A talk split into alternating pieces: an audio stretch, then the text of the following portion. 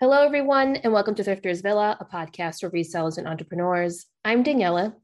And I am Jen. And today we have a much anticipated episode on the history of Levi's. yeah, we have been planning this episode for a while now. We finally decided it's it's time. We need to do it. Um, and I had personally never done any research on Levi's before, like where the brand came from, who created it, which I, I, mean, I knew the name who created it, but I never knew the story of the creator. So I was amazed. And we have this is a long episode, guys. Like there is so much information here for you. There's a lot of, of information, and we're not even going to be able to cover all of it. We're going to tell you that right now. yeah. but for the parts that we are going to cover, we want you guys to sit back, relax, and enjoy the show. We'll see you at the table. All right. History of Levi's who knew yeah. that there was just, I mean, I knew it was extensive, but I guess I just never fully understood the whole scope of Levi's. Absolutely. You know, and it's really just like a part of American history and American culture. So Levi's is a brand, everyone, it's 150 years old. I yeah. mean, that's huge, you know? And so there's going to be within that 150 year span, there's a lot of information and there's a lot to do, but like for us to cover. So we won't be able to cover all of it, like we said, but we're going to do our best to try to talk about like the highlights and the things that you want to look out for. And, um, but like Daniela said, this is an extensive episode and what we're going to talk about, but let's start with like the history of Levi's. So Daniela, you want to take it away? Sure. So the creator of the jeans, he created jeans. Okay, guys. His name is Levi Strauss. It, Levi Strauss, what you see on your Levi jeans, that that's the guy. He's the one who did it. Yeah. Um, he was a German immigrant. He was Jewish, and he he came over with his mom and his siblings. Um, I believe his father passed away. Yeah, like his, his father, father like away. they were selling goods back home, and then yep. they came to like America. Like they started out in New York and then he kind of broke off from his family and wanted to go to San Francisco, right? So his brothers were in San Francisco doing dry goods. I remember mm-hmm. hearing that in one of the videos that I was watching. And, you know, this was kind of this was his thing. He was a tailor. He was learning how to be a tailor. He really liked the art of, of trading, so trading goods. And you have to remember this is gold rush time when he's going to California. Right. So he's learning all these different things. And while he's out there, he realizes, huh, there's these miners, these people coming out here looking for gold during the gold rush. And with his skills that he's acquired with trading and tailoring, in comes creating a work pant. And the way that it started was it was a canvas fabric and it's basically what we envision what levi's kind of looks like like a rugged baggy straight leg like that's kind of what it yeah. was but yeah. it was made out of a canvas fabric and what he learned um, was that these miners these guys digging for gold I mean, they were rough. Things were breaking, yeah. right? Pockets were falling apart. The crotch, the in, the seam was breaking, and mm-hmm. it just wasn't. It wasn't the right material. So, right. Believe it or not, even the pockets, they were talking in some of the stuff that they needed really well constructed pockets because they would put like rocks yeah. in their pockets you know as they were mining for things or whatever it was. Yeah super super crazy that it started out in a basically for a mine shaft worker. Right it's exactly what it was. And what ended up happening was he then moved over to denim cotton. That was the next step. It was more rugged than the canvas material and he kind of worked with that. Fun fact the reason why we call them blue jeans is because indigo was the cheapest dye for fabric at the time. And that's where the blue jean came from. It wasn't that the fabric was that color, was that indigo dye was cheap. And that's mm-hmm. how we created the color. So that was fun. Um, the next step in this process, so he's creating these these items. And he gets approached levi gets approached by richard davis who is a tailor who is out in california. And they kind of combine forces and they come together and they realize that there's some things they got to revamp in the in the levi's right right exactly. So you know in, in, in my history like what i'm figuring out about davis right was that he came up with this idea, right, mm-hmm. of putting in rivets in stress points that generally occur within the jeans. So, all those rivets that you see on all your jeans, where you're like, what are these things? Why are these silver, silver tabs Why all over the place? here? exactly. It's like, well, those are the natural stress points that are in your in your pants. And they actually had way more. The original ones had way more rivets. They had even one in the, in the, the crotch. crotch. Can you explain that? So this is this was in one of the videos that I watched.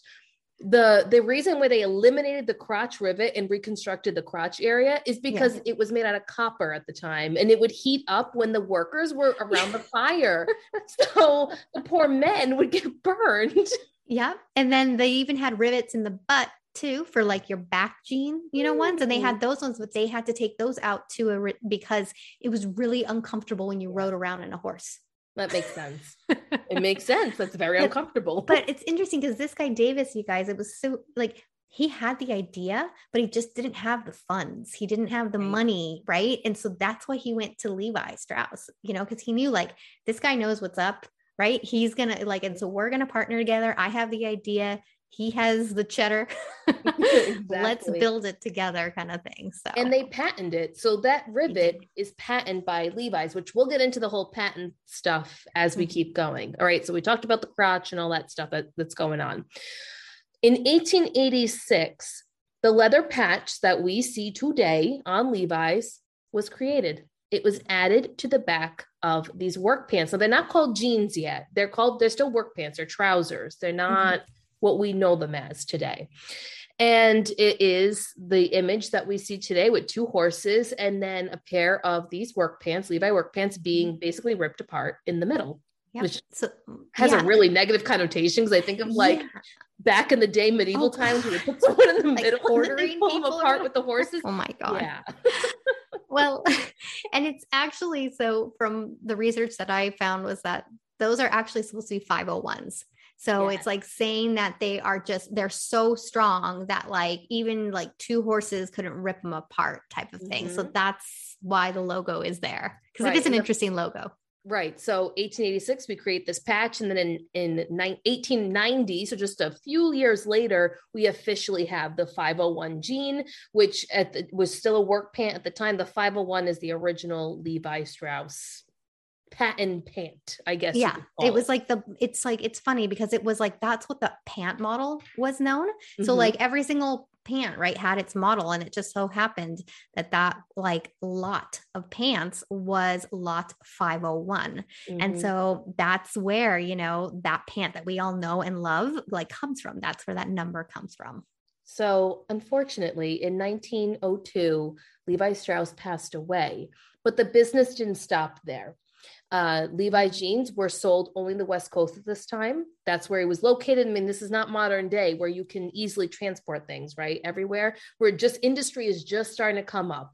But also, World War One and World War Two are on the horizon, and Levi, Levi's work pant jeans, whatever you want to call them, actually played an important part during the world wars that's what the defense workers were using. That's what they were wearing. Mm-hmm. They were rugged, they were strong. It was something that they could wear over. I think this is, I didn't mention this in the beginning. They would wear these pants over their regular pants. So the miners would have like regular trousers on and then wear the Levi work pant over it so they wouldn't ruin their, yeah. their pants. Did you did you know that there have been people who have found Levi's in caves? Yes, and they're worth like fifty thousand dollars. Thousands, yeah, like thousands and thousands of dollars because the miners would just like destroy these pants, mm. and they would just be like, "All right, I don't need these anymore. I'm not going to take them." So they would just leave them there. Hey it's Jen, so can you go into a, a cave and, and find a pair?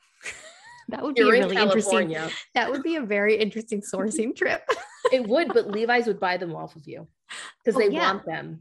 They want them. I was yeah seeing that one of their most like um coveted pair of pants is actually from a woman who like in the 1950s or whatever with her friends went on vacation and they happened to see that there was a mine there. They went in and they explored it and she found a pile she said of like denim like and it was like levi's there and she grabbed the best pair that she could.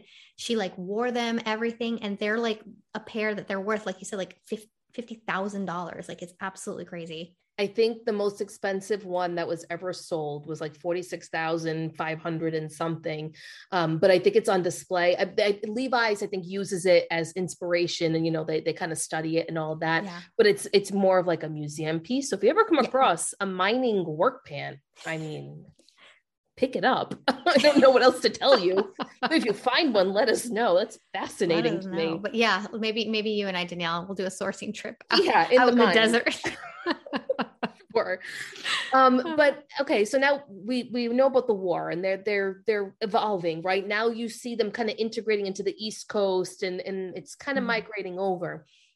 Well, this now is leading us into the 50s in in the 80s. In that time frame, Levi's blew up it blew up in so many different ways. It wasn't just for the workman, it wasn't just for the cowboy, it was for the everyday man. Okay, this is we're going to say it was for the man at this point mm-hmm, in time. Mm-hmm. We haven't introduced women's Levi's yet.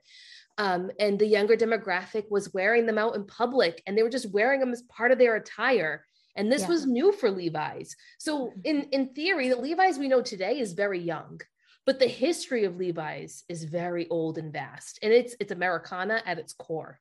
Right, right. And we'll talk um, in a little bit more details too as we're going through about talking about dating vintage and everything, just more about the history because a lot of the history, why it's important to kind of understand this history, particularly with like, I would say 1950s and to today to present, because that is that's mostly like what you're going to be finding in thrift stores. I mean, you probably won't find a lot of 1950s, 1960s Levi's, but you never know. But anything mm-hmm. earlier than that, like that would be like the holy grail. Like I, I, don't, you know, you might find it at an estate sale. Maybe an estate sale mm-hmm. or like some in like a, a lot of people country. are doing yes in yeah. farming countries yeah. like so if you live out in the middle of nowhere you know those like tiny tiny little thrift mm-hmm. stores or those estate sales or whatever like you might find that kind of stuff but we're going to focus on what we think you guys are going to mostly find you know like in an everyday thrift store estate sale that type of stuff and the history really goes along with helping you date yeah. these jeans mm-hmm. All right. Story before we get into Levi's. Yes, we're talking about modern it. day Levi's. I knew nothing about Levi's jeans, period, until I met Jen. okay. I knew nothing. Um, we have gone sourcing together. And when um, we were sourcing one day, there was a bunch of 501, vintage 501 jeans. I like blew right past them, like, I don't, I don't care. I'm not. Jen was like, "Oh my god, this is the holy grail. What are you doing?" So and she swiped them all and sold them all really quickly. So um, just so you know, Jen is taking the lead on this podcast because she's a genius when it comes to Levi's, oh, but God. I do have input as well. oh my goodness, Danielle. Thank you. Well, I the way I wanted to kind of break this down is I want to talk about Levi's now yeah. and I want to talk about Levi's vintage, right? Because they are two completely separate beasts. They really are. And the reason why I think it's important for us to talk about Levi's now is because Levi's has seen this huge resurgence mm. in their brand. So for a long time now, this is going into the history. Um, Levi's in like the, I would say, did well, like Daniela said, in like the 80s, kind of started slowing down in the 90s because that's when you started seeing all of that like designer denim starting mm-hmm. to make, poke its face in the denim industry. You know, you started seeing like Calvin Klein, like all these other brands kind of coming out, Vidal Sassoon, Jordache, like all that kind of yeah look and feel, right? Um, and you know for a long time levi's didn't focus on women you know they had they had women lines they definitely did. They had women lines in the 60s and 70s um, but they didn't focus on like the flattery of the body as much as like these new brands that were coming out.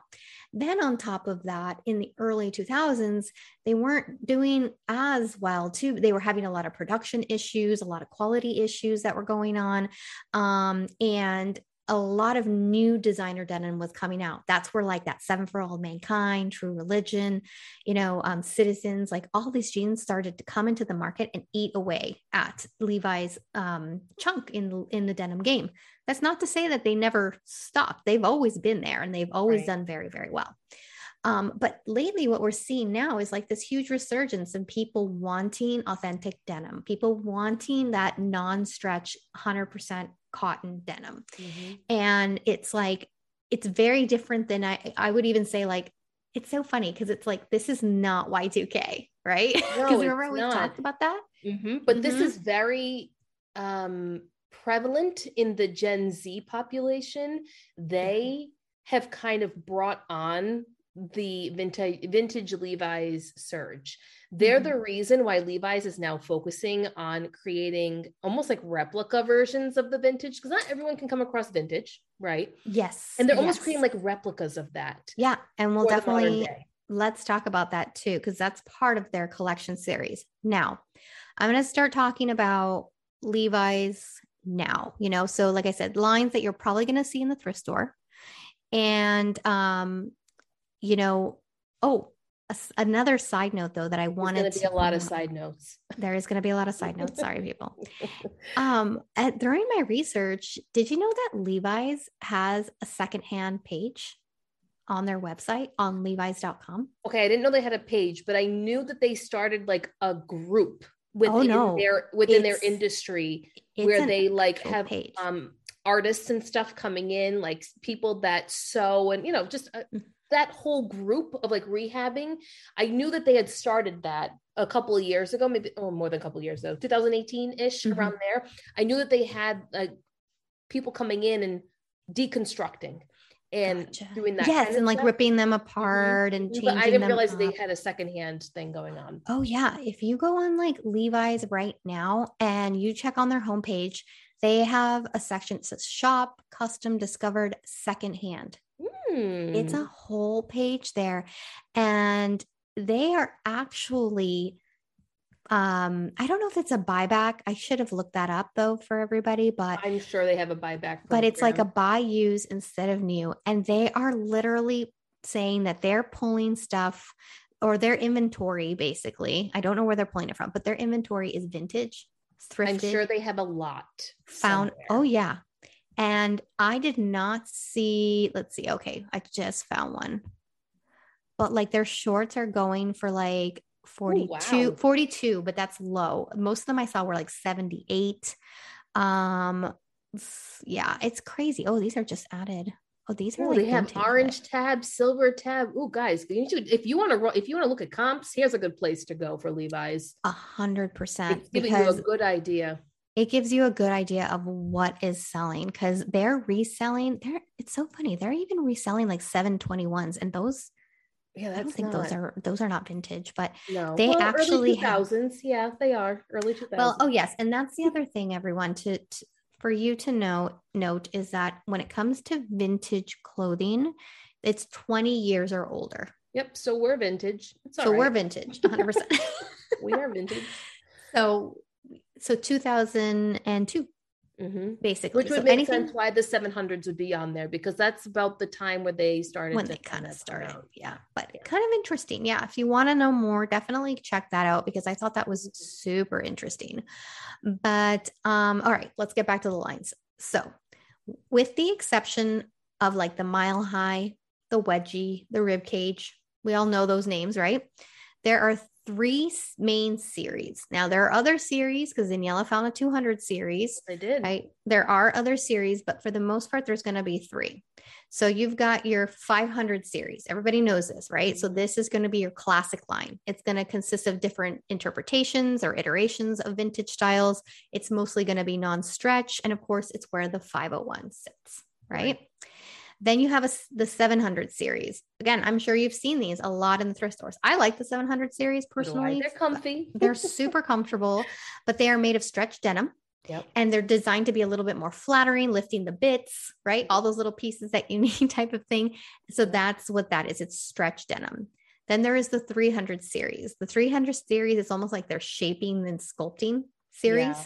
where it is designed to have a little bit more stretch to it and a lot of their jeans are very soft sometimes like they feel like leggings more mm-hmm. like that and i know that like um this can do well sometimes in plus size yeah, because they do the they do plus size very plus well size. here mm. mm-hmm. yeah they cut it really well and they'll even have in the 300 series like you know like uh, tummy tucking ones or like butt lifting ones. That's kind of the stuff that you see. The only problem though is that the resale value for the 700 and the 300 series is not that great. Right. I saw everything from as low as $5 to 30 to, to $45 for the 700 series. And it's just because they get a lot of wear, right? They really do. And like, you know, when you see denim and it's rippled, right? It's like the elastic is breaking down in the fabric. And lots of times that can happen because of overstretching or also because um, sometimes people's dryers are too hot yeah. and it actually does like it. burn a little bit of, of the plastic because the elastic is plastic, right? That's in right. your jeans. So I do want to mention the 200.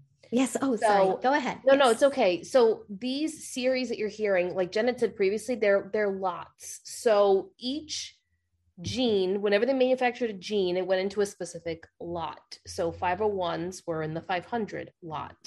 Um, same with, you know, the 300s. Well, and, and 700s. There used to be when when 500 existed, 501 was the only jean that they made.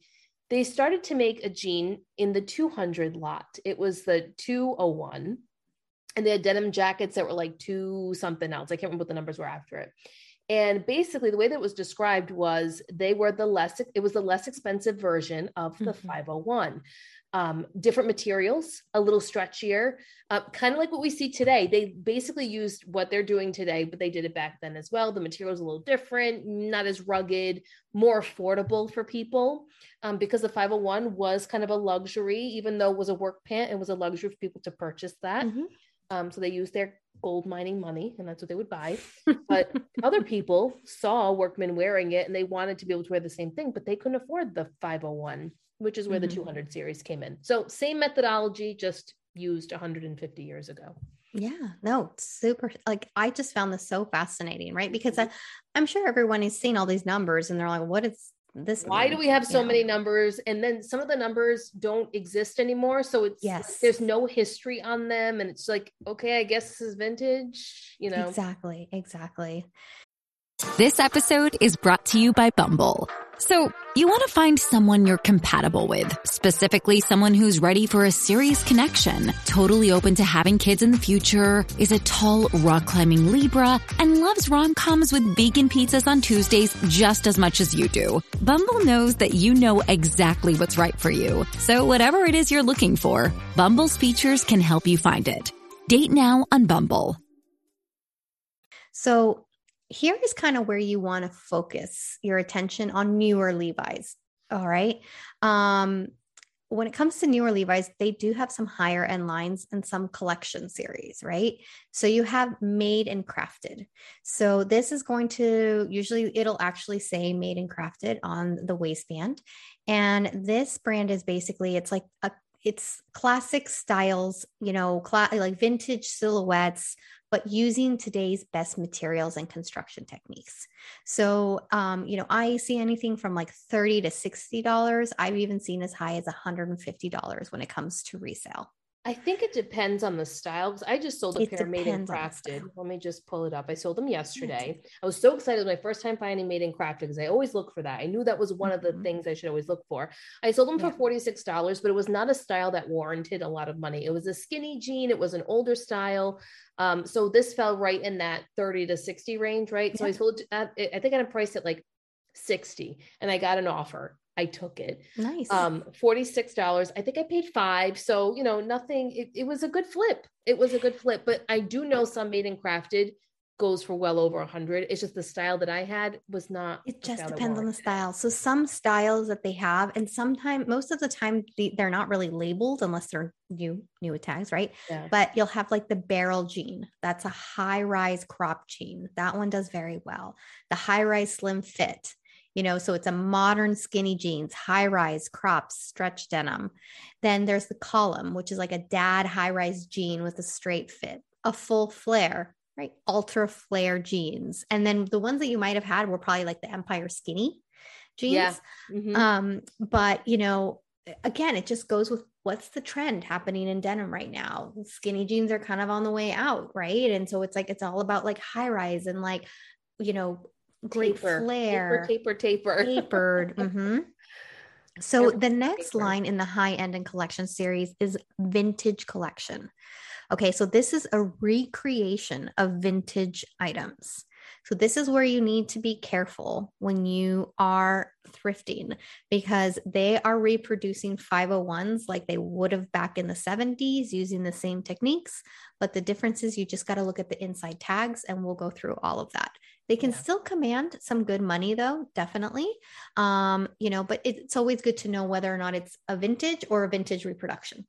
I think it's important to note here if you are someone that likes to just peruse into a Kohl's, a Burlington Coat Factory, a Macy's, whatever it is, you will see all these different Levi's that we're going to talk about, and you'll see that the price is very different.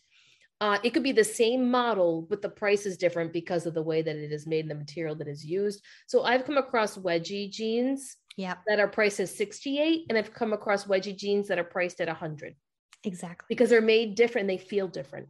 Exactly. Exactly. So you need to know all of that. And so really with the vintage clothing, this is kind of where like the your 500 series is going to sit, right? So for average average resale price anywhere from $35 um, to $200. So this is where like your wedgies are going to sit. And in the wedgies, for example, a wedgie skinny right now is going for about 35 40 bucks. Don't Yeah. Exactly. But a wedgie straight goes for more money. So it's like, so it's learning all those differences. This is where the rib cage also sits. Mm. There's crop, there's boot cut, the 501 originals, right? You've got your skinny, your cropped, low pitch. That's a new one too. Never heard of that. Low, low pitch. pitch. Yeah. And it's a low pitch straight. And I think they had a low pitch boot cut. and- Mm. Hopefully, I'm not saying this wrong, but I believe it's because it's their new low rise.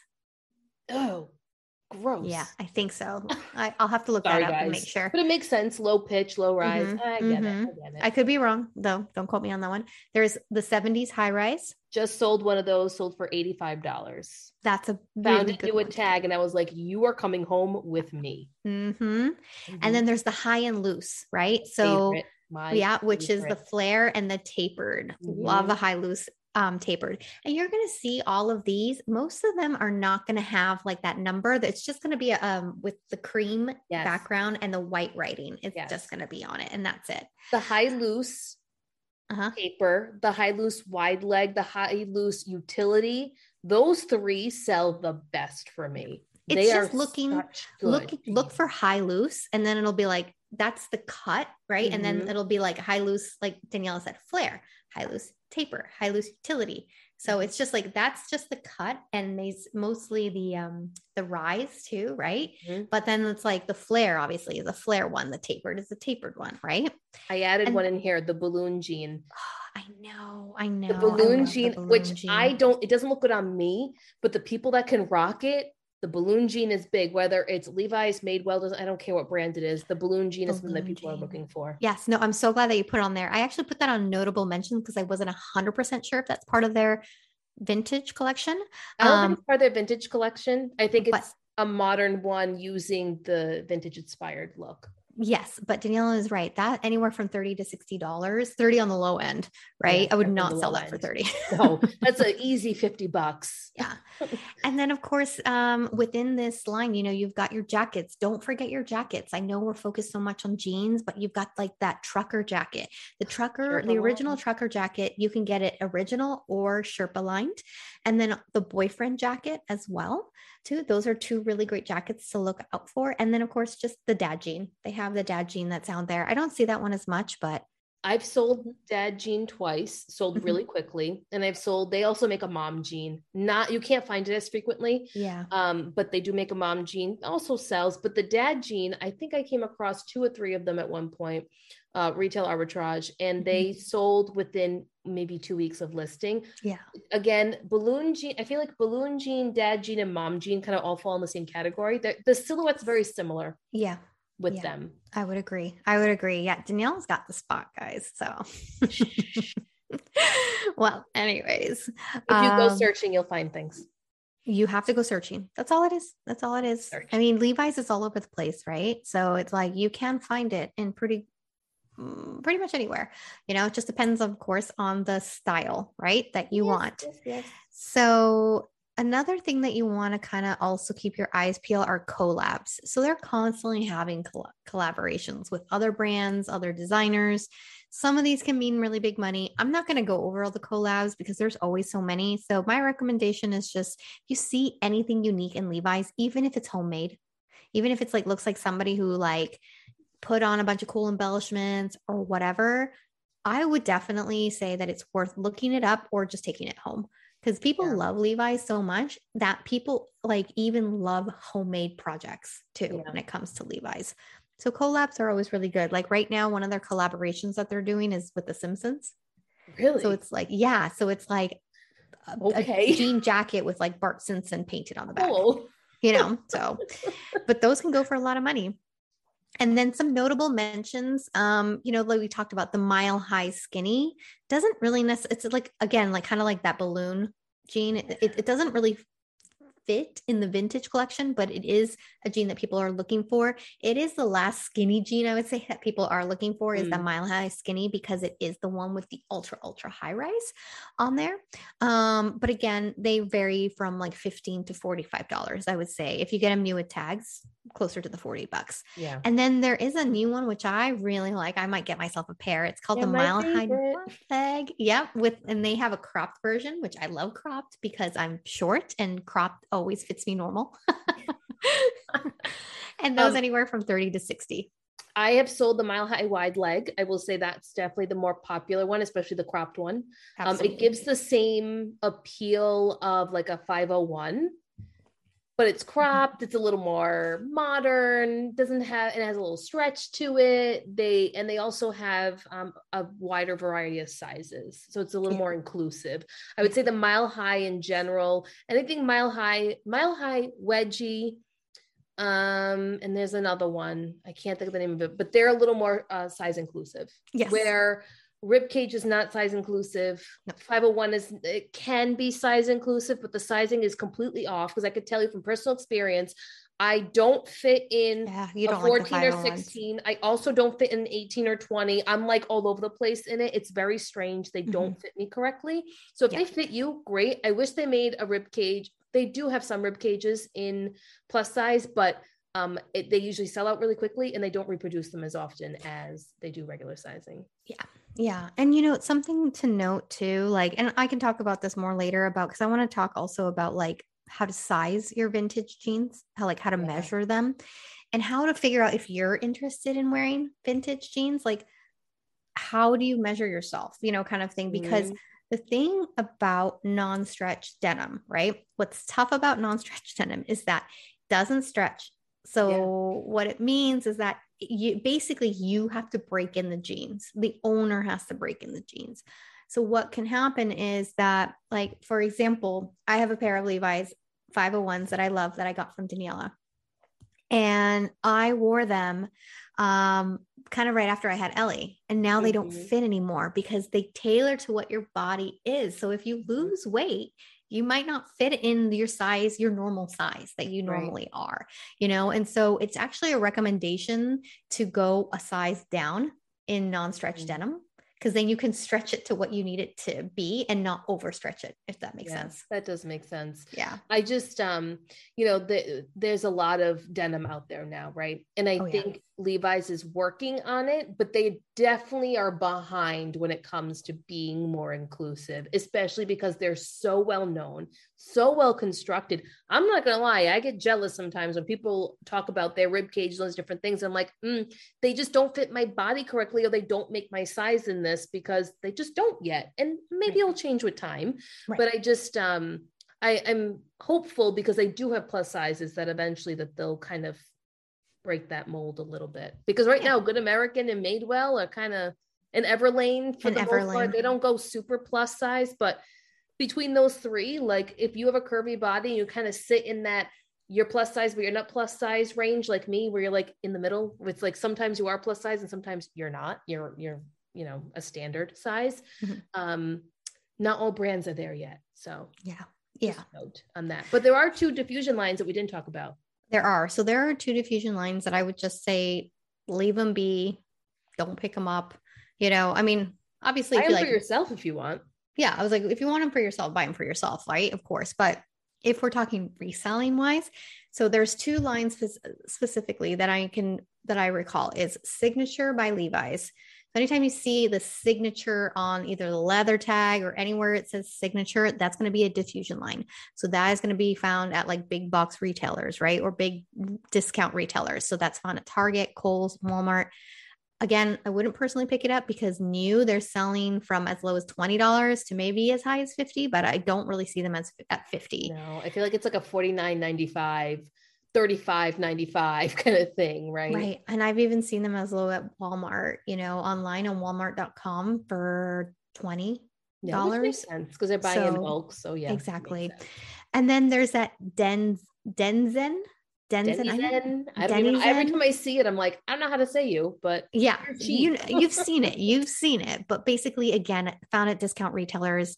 Um, it's supposed to be like they're more like stylish line you know what i mean mm. when it comes to mm. like budget friendly and and also pants it's also pants too so yes. like cargo pants yep. dress pants that's their whole thing again i would not pick it up to resell it doesn't tend to hold up very well um you know like a lot of people say that you know you wash it a few times it's kind of like a fast fashion line if if yeah. if you will yeah, yeah, um it breaks down so that's why there's not really a high demand for for that so you could probably still sell it if you find it at the bins and like you know it's something you come across often. If you're paying a dollar dollar 50 yeah. then flip it for 20 25 you know? Why not? Exactly. Exactly. So um the last thing though that we want to talk about before we go into vintage is this is going to be our shameless plug for our patreon group just so you guys know, so you know.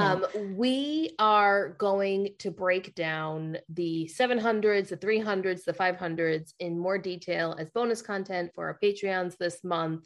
Um, we Jen has put in a ton of research on this, uh, and we really want to provide our members with, you know, little extra when it comes to this as well. So if you would like to sign up for our Patreon group and you want to join our community over there, please click the link that's going to be in the show notes. Join our, our little group. We have a great, great group of people in there. And um, and I'm sure some of them are more knowledgeable than we are when it comes to this stuff. We have a lot of vintage sellers. So yes. it'll be a great conversation starter um, to, to put that out there and then probably talk about it in our monthly Zoom call that we have every month as well.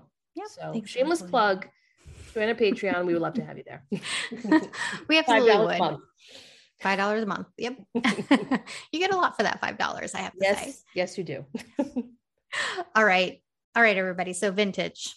Let's talk about vintage. So, like we said, vintage in the clothing industry is generally 20 years or older. So 2002, anything that's 2002 is now considered vintage, right?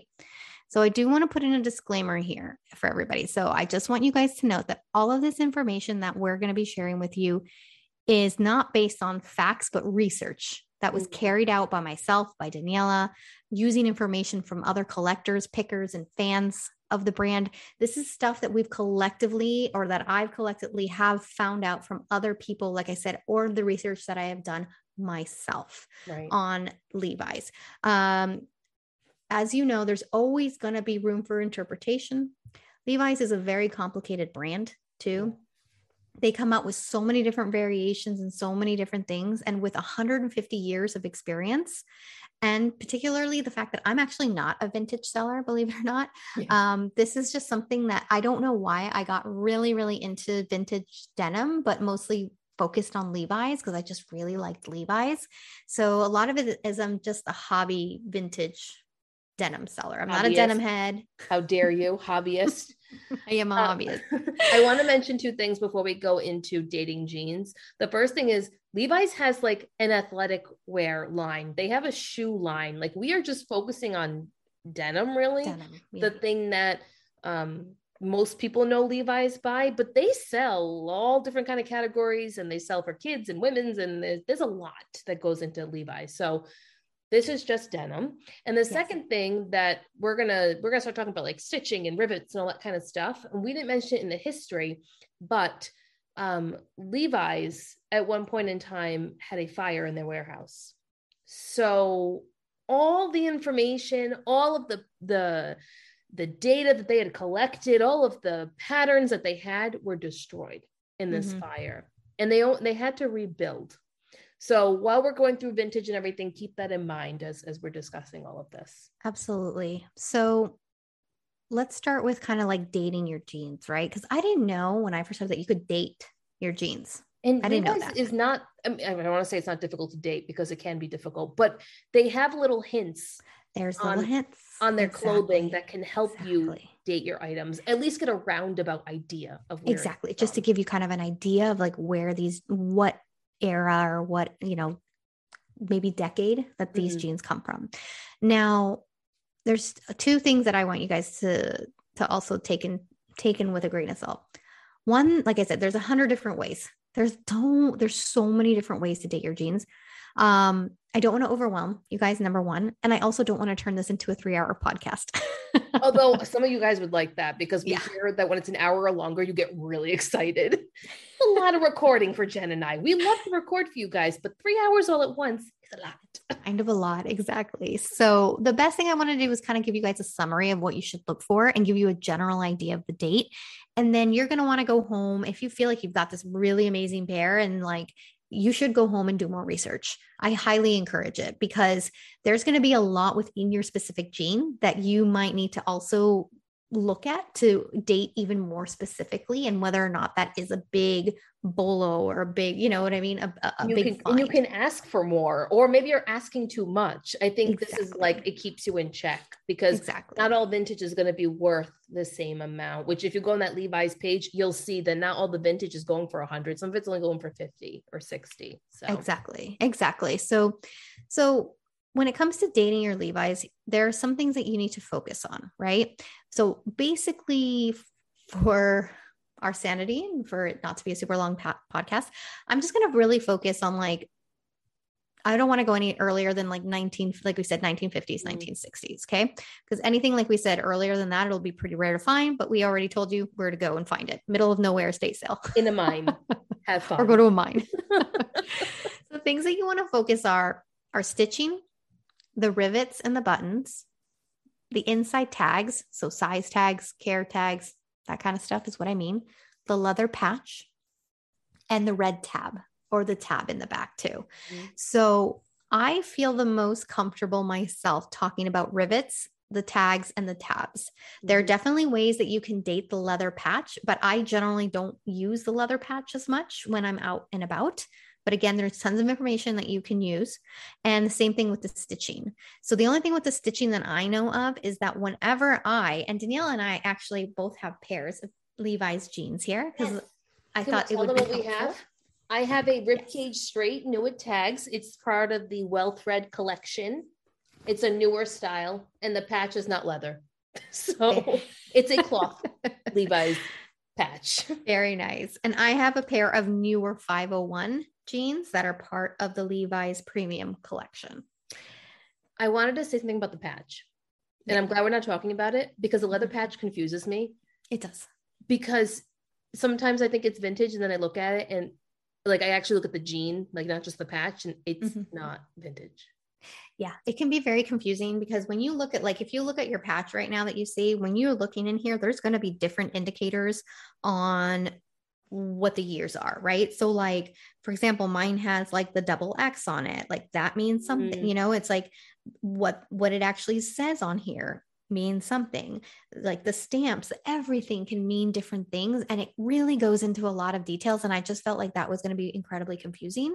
And I know it's confusing for me when I'm in the thrift store. So I like to, like I said, focus on the rivets, the inside tags, and the tabs. And I'm also thinking for your time too, right? You're not going to be sitting there for like could be. 20, 30 minutes. You could be, You could be. but most of us don't have that time. Yeah. We're just like, these are cool. I'm going to take them home. right.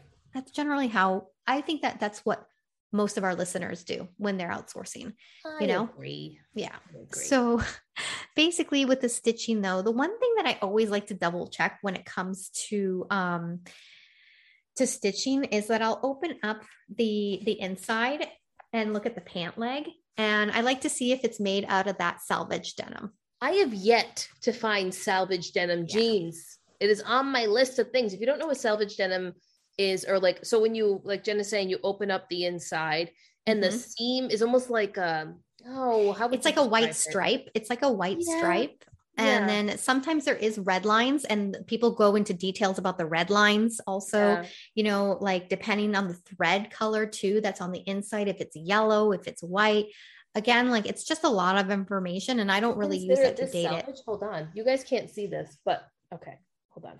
See how the seam kind of comes up like this? That's Mm-hmm. Not, not- considered salvage though. No, it's not. It's a it's literally like a white stripe in the middle. Got it. And it has something to do. I should I was gonna put a definition on what that is, but it's basically like where it's how they cut the denim. that makes sense. It's probably Yeah. a premium cut. That makes sense. It's a premium cut. Exactly. So anytime you can find salvage denim, it's definitely no matter what the tags look like, definitely take a look at them and, and pick them up because those are always way more in high demand. And like you said, it's it's it's a more premium cut of the Mm. denim.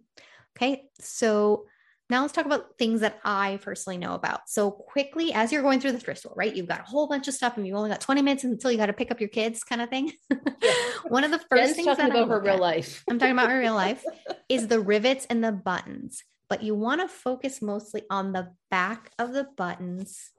And I don't like to focus too much on the rivets myself, but like the back of that top button. So you know, see the top button of your jeans, Daniela? Yes, I'm looking. So Yep. you look in the back. There I should be a number. Yes. There should be a number there. Yes, I have number 4433. Okay, 4433. So that is the What does that factory. that is the factory number Okay. of where the jeans were made. Okay. So you can actually use this number to even authenticate your jeans too, because believe it or Oh, not, there are fake Levi's out there. I'm sorry. They make dupes of Levi's? They do, yeah, mostly from vintage, you know, but they do make fake Levi's, which is pretty crazy. That's but- insane. Yeah, it's absolutely insane. But this is actually a number that you can find in your care tag too. So if you look at the care tag that you like have, homework. Jen is putting me to work. Oh, yeah. okay. I'm at the care tag. right? And you go in the care Oh, tag. 4433. I see Yep. it. So that's also another way that you can authenticate your jeans because those two things should match up. And that's the factory number. So the reason why that's really interesting and why you want to know is there's a couple things that you want to think about when you see the, these factory numbers. One is that older styles are going to have two or three digit factory numbers Makes sense. right? So the like the ones that like mine here say 5096. So I know that's like a four digit code. So it was a factory that was opened up later. Gotcha. Okay. So there's also going to be some that have letters and that'll indicate country code. So like T is Taiwan. Mhm. Huh. Yeah, V's like Vietnam or something. But you actually can Google all of this. So if you're like in the store and you're like, well, what's this factory? You can actually Google, um, just Google Levi's factory numbers. And there's actually like. Um, charts out there that you can look and see because mostly what you want to look for, like I said, is single digit. You want to look for 500, 643, 653, 777. And then there's two other ones, which are 4170 and 4420. This means they were made in the USA because they were Oh, made in. USA factories. So my jeans were not made in the USA, which makes sense because on the tag it says it was made in China. When you need mealtime inspiration, it's worth shopping Kroger, where you'll find over 30,000 mouthwatering choices that excite your inner foodie. And no matter what tasty choice you make, you'll enjoy our everyday low prices, plus extra ways to save, like digital coupons worth over $600 each week. You can also save up to $1 off per gallon at the pump with fuel points. More savings and more inspiring flavors make shopping Kroger worth it every time. Kroger, fresh for everyone. Fuel restrictions apply. Exactly. and the reason why you want, like, why this is helpful too for you, because a lot of times those tags are ripped out with vintage. Yeah, that's a good point. That's Mhm. a good point. Some I have a pair actually that I had to measure out and kind of guesstimate the size because there's no indicator whatsoever of what the sizing is or anything. But now that I know this information, I'm gonna go and pull those out later, and I want to check and see. You know, I want to I want to see where it falls within um, Exactly. this information. And like I said, like I think that the 500 series, there's like there is one factory. I think it's like factory 555 and that was like their Valencia, like California um factory and that like I know people are sometimes look for specifically that factory. So a big thing is made in the USA, right? Everybody likes made in the USA, so that's also a way for you to figure out were your jeans made in the USA. So um, I really like to look at this because this is a really quick, fast thing to look at. Yeah. And again, you can tell if your stuff is a little bit older and vintage if the numbers are, there are some single digits even out there too. That's But- wild. Yeah, that's wild. But single, double, and triple digits are always really good to find. Interesting. I have a question Yes. before we get into the inside tags. Why is it in the 500 collection that there are some numbers that like there's 500 collections that maybe there's only like one or two out there in the world, like a 586 or like, you know, something random like that. Why does that Mm. exist? And why, like, is it just maybe a lot that they created, they just didn't produce much of? And it's, It could be. It could be. They do that a lot. They'll send like um they actually have this thing where they uh like we we're gonna talk about that later about the big E, yeah. right? And about like um they created like for like the some anniversary of it or whatever, they created the golden ticket jeans where there's only like five jeans out there where the actual like tab is a little gold ticket. Oh. and you know they just do like different fun things or maybe like you said it's like a lot that i don't know you know that that Maybe could have been didn't produced well or or didn't something. something but Yeah. whenever you do see that google it look it up definitely it's something worth to look at because like i said within the 150 years there's so many iterations and so much variation um and i'm sure there's people out there that know that answer i don't personally know that one I was just curious. yet, It's one of those but it is- things. it's it is interesting because you're right when you see levi's that's why we're doing this episode it can be very confusing because there's so Mhm. many different things right Mm-hmm. But these are going to be like the basic things that if you see this, might be worth a, a, like a little bit of a deeper dive for you, right? Yes. So for the inside tags, yes. right? What I want you guys to know, this is part of the Levi's history, is that Levi's closed their last U.S. factory, and I couldn't confirm this, but it was in the early 2000s. So it was I heard 2002, 2000 four, whatever. Yeah. But that was the last factory. And I think it was their San Antonio factory. They tried to stay in the US for as long as they could because being American made really meant a lot for them. But obviously, they couldn't compete, right? And so they had to move everything overseas. However, they did start overseas productions in the early or the late 80s, early 90s. So sometimes like you'll you'll find like um, made in Mexico or something, you know, like I find I have found those jeans. Um, but if you see made in the USA, you should automatically know that your jeans are going to be from early 2000s or older. Right. So that's always a good sign. Made in, I mean, just like with Coach, Coach would be a good one for us to go over. Mm, Bonnie Okay. Cashin. We could talk all about Bonnie Mhm. Cashin. But basically, made in the USA is always really good. People are always looking for that. Another thing, too, is care labels, right? So, care labels were actually not enforced by the US law until 1971. Good So tip. wash instructions, right, were were added on there within that time frame. So if you get a pair of jeans that don't have like how to take care of them and like and how to wash them or anything, um, they could be from 1971 or older. the pair that I have do not have wash instructions in them. See, that's interesting. That's interesting. Yeah, we'll Gotta have to look and see things what out now. Mhm. and it's like about the wash instructions, right? It might tell you like, yeah, it, you might have a label in there, but Yeah, I think there's a Yeah. small label and it has numbers on it. Mhm. yeah, but it'll probably have like but it'll probably have like the lot number, the Yeah. factory number. So we can definitely take a look at those though at some point too. Hmm. Maybe for the bonus content, I'll whip those. They're somewhere in inventory. yeah, I'm that would be a good right one. So, well, let's start with what we the tags now and let's go then we'll go back. How does that sound? okay, sounds good. So, stuff that's not vintage, how to know that they're not vintage, because that's really important too. So, the newer styles are going to look like this, like a nylon. I say like this, like you guys can see me. Yeah, So, they're like, it's a long piece of paper. it's a long ribbon tag. They're called ribbon tags, right? So, they're multiple nylon tags. And I think it's like four tags that are on here, just tons of information, different yours have languages. the water thing on there, made from water, whatever. You know how they have that tag in their jeans uh, where it talks about how they're trying to save water. Save the planet. Yeah, yeah, yeah. if it has a website too it's not vintage it's probably not going to be vintage um but you know this is that that's the newest tag that you're going to see and it's usually in the front uh right um of the waistband And so that will have all that information on there. Now, My care tag is cotton hemp because the well thread collection is Mhm. only is um it, it's like an ode to the original, you know, uh, Mhm. utility style pant. And um, it's made out of cotton and hemp. So everything about my pant, that's why I don't have a leather patch either. It's made to be the most sustainable and organic. sustainable. That makes sense. That makes sense. Just so you know.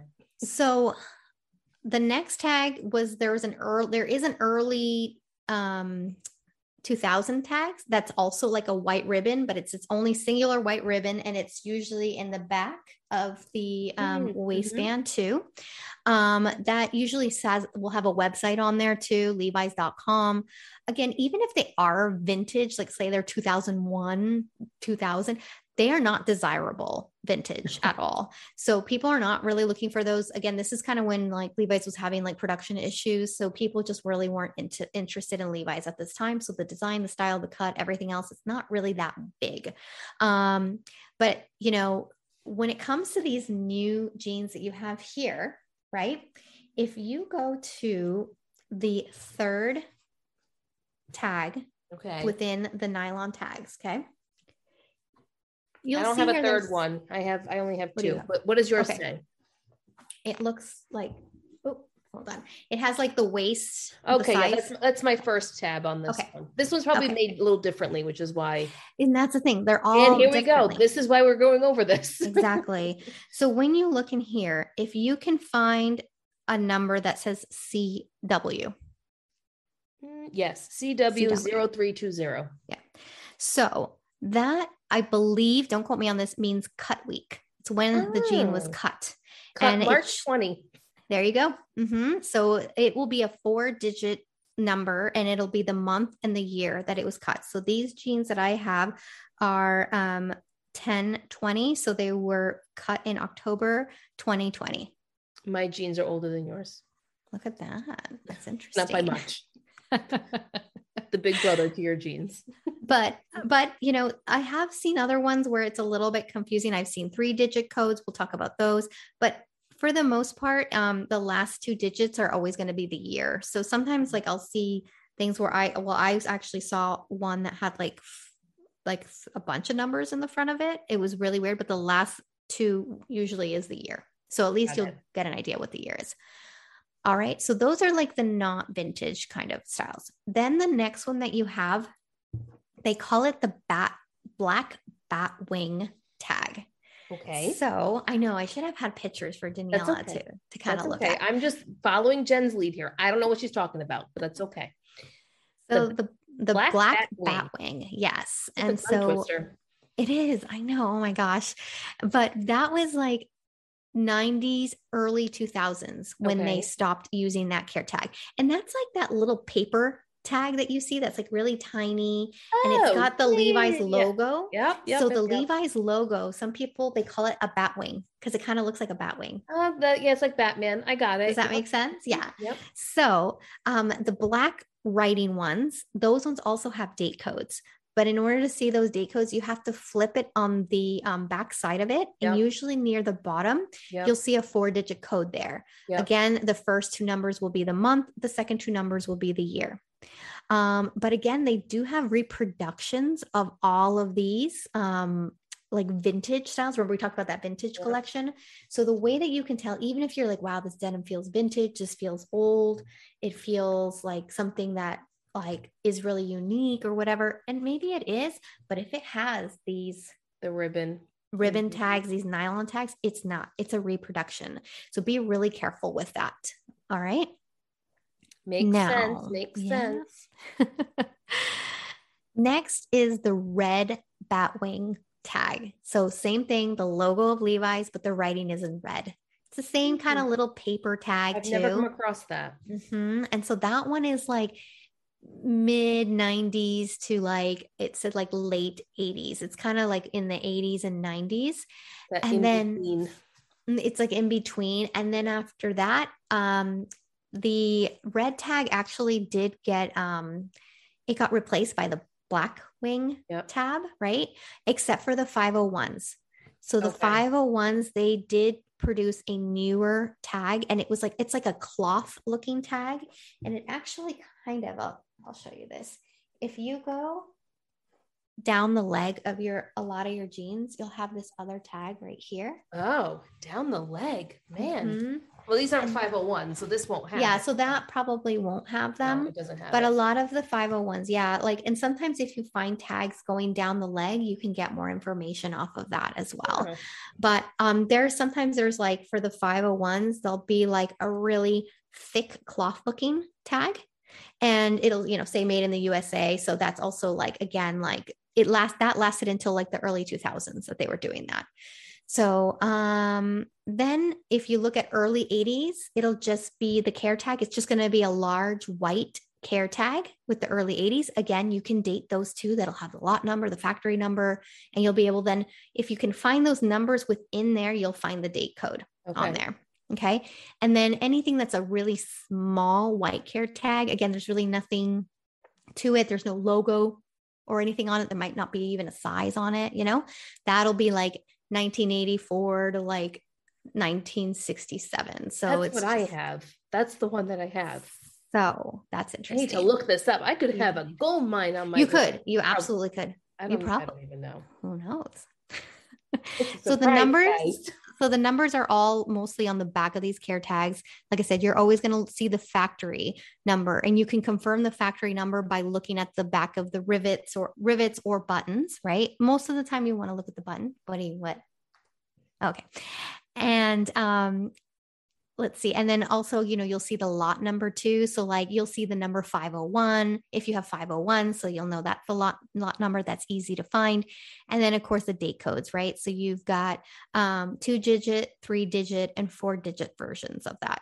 So for example you could have something that says um, two three or something as a date code or you could have something that says um 10 7 now it could be a little tricky because sometimes you'll be like okay so the first one is the month but then how do i figure out the year of that? So like i'll take the 10 7 for example. So you know it was cut in the 10th month but sometimes you'll be like well what does 7 mean?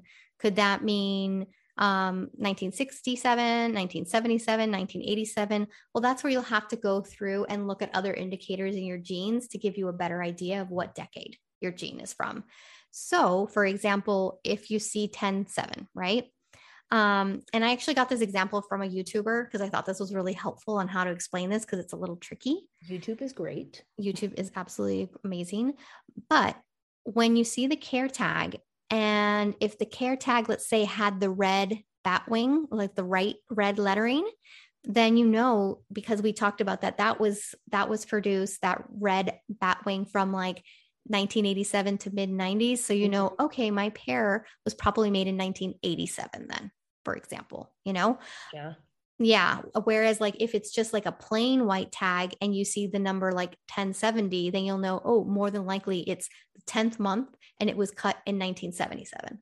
Makes sense. So one pair of Levi's that I have, I'm looking at my Poshmark closet right now, is a 550, but it has the black bat wing, Mhm. um, and the and the little small. It's still a little small tag, but it and it but there's a bunch of information on it. It says 100% cotton, assembled in Guatemala, 550, relaxed fit, tapered leg, 12 regular M. What does the Mhm. M stand for? I don't know. I I will have to look that up. It must be I something. don't know what oh, that stands for. 12 regular M. Reg- yes, it's regular M. Letter Mm. M. So that's one pair that I have. But like, see, with what you just said, it's the black black batwing made in Guatemala, so you know that it's probably early 2000s. Those are Yep, early 2000s. That's exactly right. Yep, that's an early 2000s one. Mm-hmm. And the other, I can't, I'm not going to sit here and go through all my Levi's, but there's another one that's vintage. Yeah. So like, you can see like how if we So just I have, talked I have about this these- price too high is basically what my hypothesis is on this. Mm-hmm. Mm-hmm.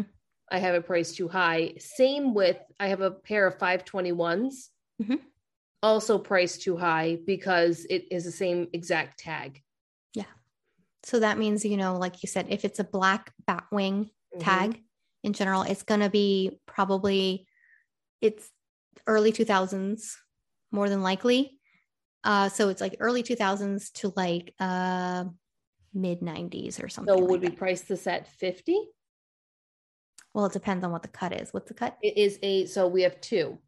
One is a um, tapered fit, tapered leg, 521. So it's one of those random ones. Mm-hmm. 100% cotton. Um, uh, so it's supposed to be okay. It says 521. It's a typo. It's supposed to be 512 because the outside tag says 512. The leather patch. Oh, so you 512. put you put in the typo? no, it's the actual jean itself. Leather patch says 512, but the inside says 521. Interesting. I would look. I would look that up. I'd be curious about that. So it I've never should seen be it. a 512. That's interesting. Hold on. Interior tag states 521. However, exterior tag states 512. After further review, er, there are 521, which apparently are more rare. But they're made in the early 2000s. Guys, this is why Levi's is so confusing. Mhm. How do you price this shit? Well, it's it's really tough because when you look at like some 512s, right, for vintage, it's like they're going for 117, 150. So I have mine priced at $100. So I feel like that's fair, but then it's hard for me to state my case because Levi's messed up and has two different numbers. Well, I actually would look up that and see like is that something desirable? Is that something that you have to cuz cuz you know sometimes like goof ups Yeah, can be a lot of money, maybe. but No. I'll I leave don't know. that one the same price, but the other one that we have clarified, the 550 relaxed fit tapered leg that has the regular M on it, mhm. um, is from the early 2000s. I have it priced at 80, which is obviously too high. So we should probably today's closet clear out. So we're going to edit the listing and we're going to price it down to 65. 60. I would say yeah, I would say like 60. I think that that would be good. And then let's test this and see if it sells on closet clear out for Let's $60.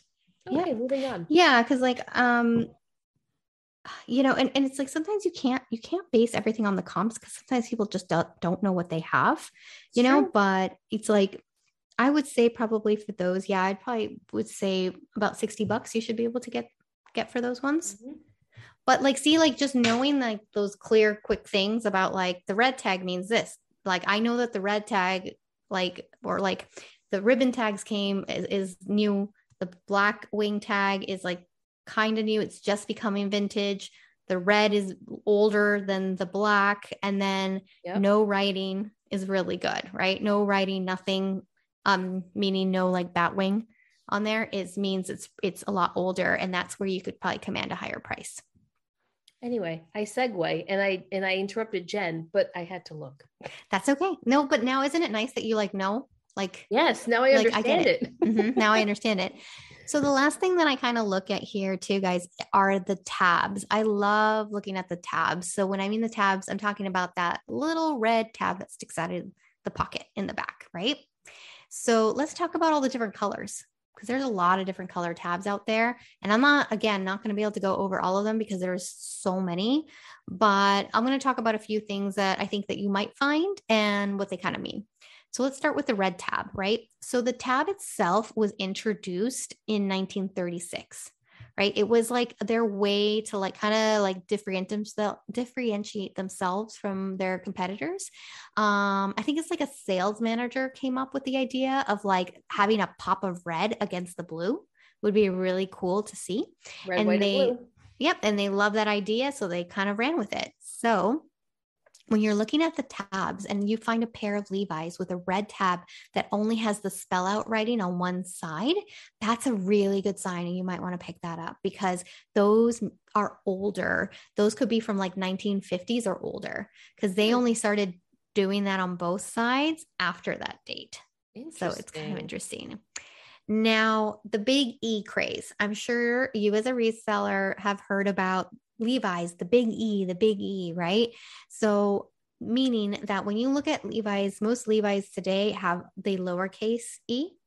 Um, whereas the big E, people generally say, well, that means that it's vintage, but it doesn't necessarily mean that. Again, I have the, a pair of 501s that we just confirmed that were made in 2020 and they Mhm. have the big E in it. So it's like people mm. could get mm. confused and say, oh my God, this is like the big E. It's like, no, no, no, that's not the right big E. So that's why it's confusing.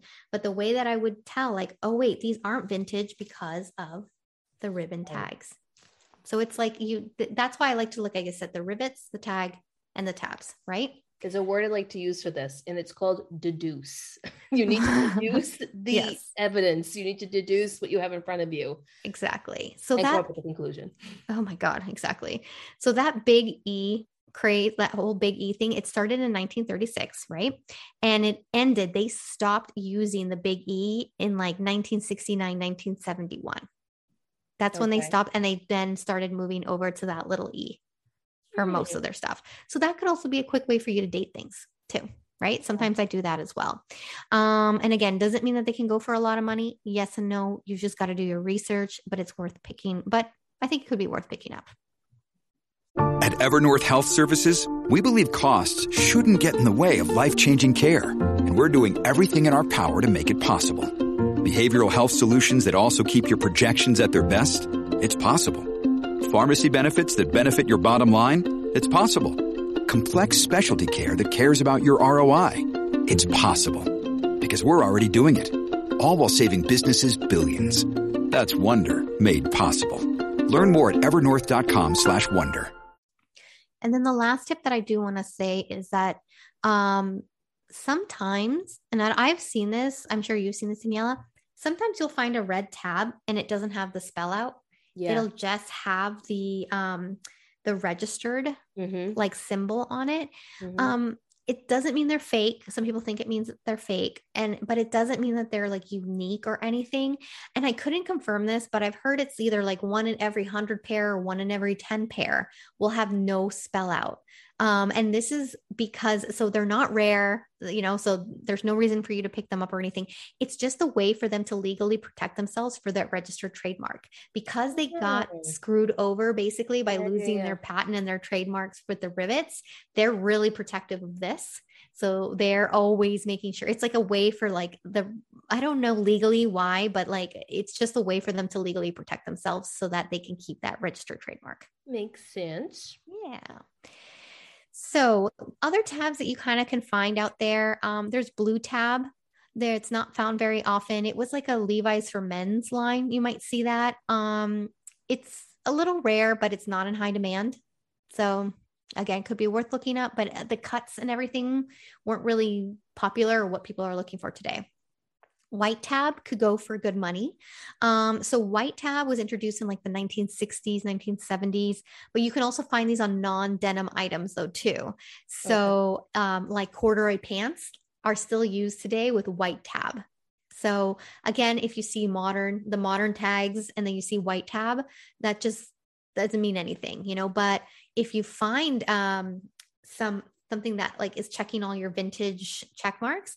And sometimes it actually was on the back pocket. It would say Levi's for gals or the gals collection. It's where they started doing like stuff for girls. Mm-hmm. And it was more of like an Ivy League preppy look. Okay. So now okay. not cowboy like the men's. Yeah, no, not cowboy. Exactly.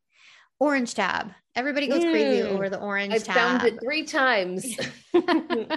Everybody's obsessed with it. It's it's really funny. I was listening to this other podcast with these two vintage sellers, and they they they kind of said that the orange tab is like uh like something everybody knows. It's like they're like like you know that like single stitch t-shirts right. are good. Everyone's right, like right. oh orange tab is vintage right? Yeah, yeah but not necessarily. So the orange tab has been introduced many different times right? Um one the first time was kind of in the 1970s and this was like levi's attempt to just like think outside of the box when it came to their denim, right? Mm-hmm. It was more their fashion line. It was where their first skinny mm-hmm. jeans came, their bell bottoms, their flares, the student fit. You'll see the student fit a lot too on there. So again, using the things that we just talked about about like looking at like your the tags on the inside will help you figure out if it's old orange or new orange. Because even on the website now, they actually have a um part of their vintage collection, like some new, it, they have um, some orange tab things oh, on okay. there. Okay. So um, if you find orange tab with the big E, that could be money too but again you know check check the inside tags and everything so um and it's the first time where they started introducing stretch and spandex so again i've seen it used in the 90s i saw like they had it in the 90s they have it now they had it in the 70s so it's just is it old orange or new orange Gotcha. Okay. Makes sense. The Mhm. ones I found were old. they were old that's awesome old. Yeah. Yeah. They sold for over a hundred dollars. One Mhm. sold on Etsy. This is when I first started reselling, and I just remember hearing somewhere that orange tab was good, and I was like, "Oh, look, I found some!" Like without even really understanding what it was that I found. That's it was amazing. Poshmark. that's awesome Mhm. Um, and then you know, I'm going to talk about this the black and the brown tabs. Sometimes you do find those. Hmm. Um, so brown tabs, it's like their stat press line. It's like it's basically like non-wrinkle. Oh, so it's like, a pant, like a like a work pant, basically. like a work pant, basically. Yeah. So it's a black tab with gold lettering. I have seen a current style too, that's just black tab too. Okay. Um, but normally that was in the 300 series from what I've seen. Um, but it could be black, it could be brown. Um, but that doesn't, I don't think that also commands a lot. I don't really look for it. Again, this will mostly be in men's anyways. And I don't Yeah. really go to the men's section, which I probably should for these jeans. and then the last one was the silver tab, right? So that was introduced in 1988. And that was where it was like all about the baggy jeans, street inspired denim. Hmm. Yeah. So it was all about like their grunge denim, that whole kind of look.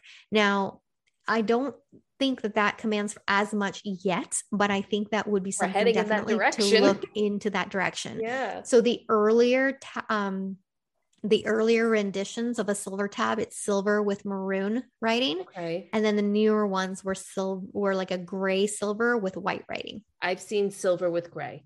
Yeah. That is definitely one that I've seen. I've never seen silver with maroon, but I think with the way fashion's going right now, and the direction that it seems to be heading Could towards be the next worth- few years, Could be looking worth starting to pick up and starting to look to see that trend, right? And Yeah. what's going on. And then basically, what are people looking for, right? So people are mostly looking for 501s, 550s, 512s, the 505s too, but they're just not as popular. I've noticed if you sometimes see like the tearaway tag, there's like some people want to see that tag. And then, of course, made in the USA, 100% cotton. Yeah.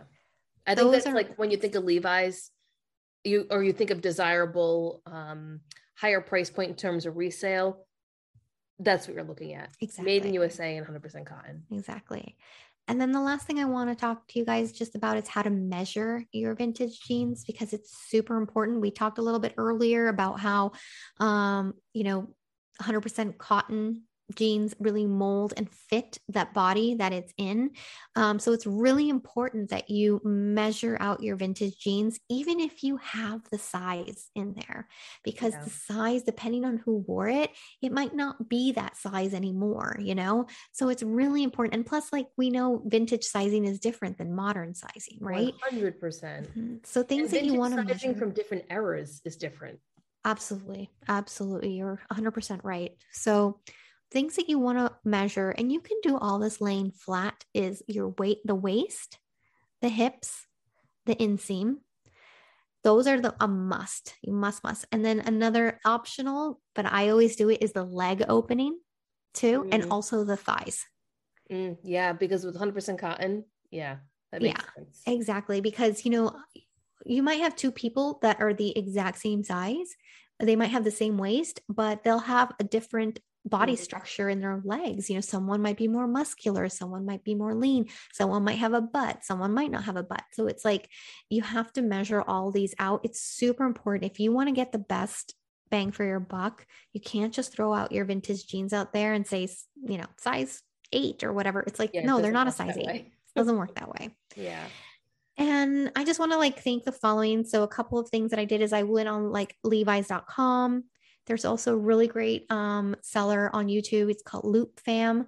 He Mm-hmm. has really great videos, and I used a lot of his videos even for today's um, information because I wanted to confirm the things that I knew, you know, and use some of his examples in general YouTube videos. And then there is a Poshmark seller. Her name is like Anya44 that she does an amazing, amazing job when it comes to selling vintage Levi's. So if you want to see what my listing should look like, go to her go to her page and see because she commands a very high dollar for all her vintage jeans. And the last thing I'll say, what will does help too when it comes to vintage jeans is wearing them, unfortunately, and modeling them. People want to see what this looks yeah. like on a real body. So it's just something to think about. But that's everything that I know about fit Levi's. Well, thank you, Jen, for sharing your knowledge with everyone. This was a really great episode. I know I learned a lot. I'm sure everyone listening learned a lot. This is a nice long episode for everyone. We're over an hour, okay, over an hour. So I'm sure you're happy about that. We, we like talking about this stuff too. I think when we focus mm-hmm. on a specific topic or brand or something, it's always entertaining for us to kind of show what we know, but also learn a lot in the process and then help you guys in the community to be able to just be better sellers and just understand fashion better because I think when it comes to Americana fashion, there isn't much of it left.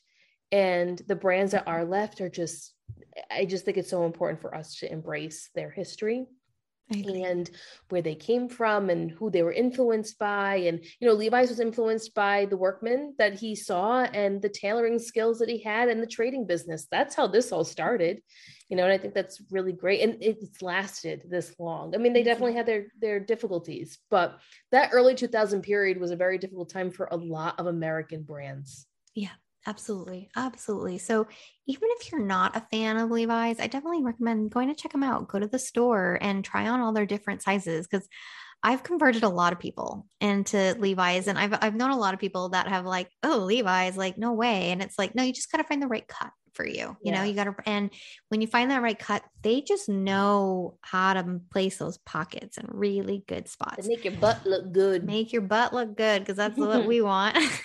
um, so we finished Levi's. We knew that, you know, we told you guys we were going to do this episode, bonus content for a Patreon group. You'll get that. We're going to dive even deeper in Levi's next month jen and i were talking about this and we think we're going to go the calvin klein route. We mm-hmm. talked about denim. Calvin klein was kind of the when we talked about this lori and i talked about halston and the history of halston right? And then we talked about the history of ralph lauren. They kind of go hand in hand. They kind of around the same time. Well we didn't talk about calvin. And calvin was kind of plopped in at the same time period and he stole the show from halston because halston didn't want to do denim and now Calvin Klein came in, and this is the, that time period where Levi's started to see a little bit of a decline because brands like Calvin, Tommy, and Ralph came in. So mm-hmm. we've covered Ralph, we've ca- covered Halston, we've done Levi's. We're going to do Calvin Klein next. Um, so if you guys want to know anything specific about Calvin Klein, I know it may not necessarily be a brand people think about when it comes to resale, but maybe we can change your minds. I think there are certain pieces and certain things about Calvin Klein that we should probably reconsider when it comes to resale. One of them yeah. being their vintage denim. Yeah. I mean, vintage denim is not just Levi's. Just remember right. that. Like, there is a lot of people looking for Wrangler, a lot of people yes. looking for Lee, like yes. all these other brands that, like, we haven't even talked about. And I honestly, like, I don't spend that much time myself on Lee jeans and Wrangler jeans, but you can get a lot of money for those as well if you know what what you're looking for, you know, and, and again, really what it dates. comes down to, right? Yeah. The yeah, other thing exactly. too is um, just to throw it out there, and then we'll we'll wrap the episode up. But Ralph Lauren, when we talked about it, right? When Lori and I talked about that, there's one Ralph Lauren label that I always always look for, and it's just so hard to come by, and that's the double RL. And I found it last week by chance, but there's always elements of these brands that you need to be on the lookout for because they're mm-hmm. just valued differently. You see Polo Ralph Lauren all the time. You may see, you know, uh, what's it, Lauren by Ralph Lauren. You'll see that all the time. They don't necessarily have the same resale value, but there are elements in it that do. So that's what we want to do. We want to kind of educate everyone on all that, and it's fun for us. We just yeah, it's fun. Absolutely. Absolutely. Well, hope you guys enjoyed this episode. And yes. like we said, I think we just scratched the surface. There's a million other different ways on mm-hmm. how to identify your jeans, but hopefully these were just like quick little tips for you while you're out in the thrift store or to see maybe you like Daniela, you know, might have a uh, a diamond in the rough. You never know. A diamond in the bin. There, diamond in the rough. um, yeah. So hopefully we'll see some new faces in a Patreon group. If not, it's okay. You can just give us a five star review if that's what you think that we deserve on Apple. That'd be nice, or any review really for that matter, because it gives us exposure. So whether you like us or not, any review helps. But a five star would be really nice. We'd prefer a nice review. All right, everyone. We will talk to you guys next week. Bye. Bye.